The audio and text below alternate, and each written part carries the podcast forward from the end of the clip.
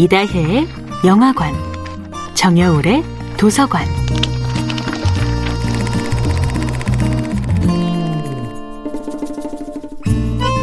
안녕하세요. 여러분과 아름답고 풍요로운 책 이야기를 나누고 있는 작가 정여울입니다.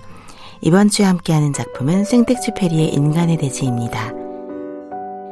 생텍쥐페리의 시대의 조종사들은 수많은 동료들의 죽음을 겪었습니다. 언제 죽을지 모르는 위험을 매번 감수하며 하늘로 날아올랐습니다.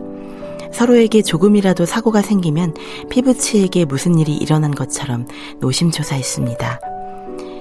늘 좋기만 한 것은 아닙니다. 워낙 붙어 지내다 보니 오해도 많았습니다. 실제로 생텍쥐페리가 난방 우편기와 야간 비행을 통해 일약 스타가 되었을 때 조종사들은 그를 질투했습니다. 하지만 그럼에도 불구하고 생텍쥐 페리는 언제나 친구들을 사랑했습니다. 때로는 서로 오해하고 비난하며 힘겨운 시간을 겪어낸 사람들만이 도달할 수 있는 우정의 깊이가 있습니다. 그 소중한 인연의 매듭 속에서 생텍쥐 페리는 항상 힘을 얻습니다. 사막에 불시착한 조종사는 생각했습니다. 조금만 더 걸어보자.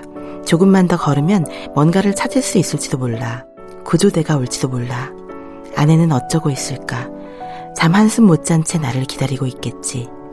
그런데 온몸에 감각이 없어집니다. 며칠을 굶은 것일까요? 영하 40도가 넘는다는 안데스 산맥에 취해 온몸이 마비됩니다. 하지만 아내를 버릴 수 없습니다. 아내는 내가 죽어도 당장은 보험금을 받을 수가 없습니다. 4년이 지나야만 실종자 가족을 위한 보험금이 나옵니다. 아내를 위해 내가 힘을 내야 합니다.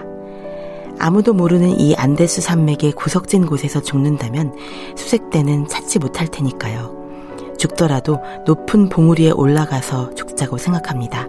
구조대가 내 시체를 찾을 수 있도록. 하지만 살아 돌아가는 것이 가장 좋을 것입니다. 인간의 대지 속 기욤에는 이렇게 힘을 냈습니다. 구원자나 조력자를 기다리는 것에 지쳐 이제는 스스로 구원자가 되기로 합니다. 기욤에는 세상 어떤 동물보다도 그날 밤에 자신만큼 강인한 적은 없었다고 고백합니다. 생텍쥐페리는 기욤의 이 확신에 찬 고백에 감동을 받습니다. 기욤에는 인간으로서의 한계를 뛰어넘은 것이지요. 인간의 대지는 이렇듯 한계 상황에 다다랐을 때 비로소 더욱 눈부신 인생의 빛과 만나는 인간의 아름다움을 노래합니다. 정여울의 도서관이었습니다.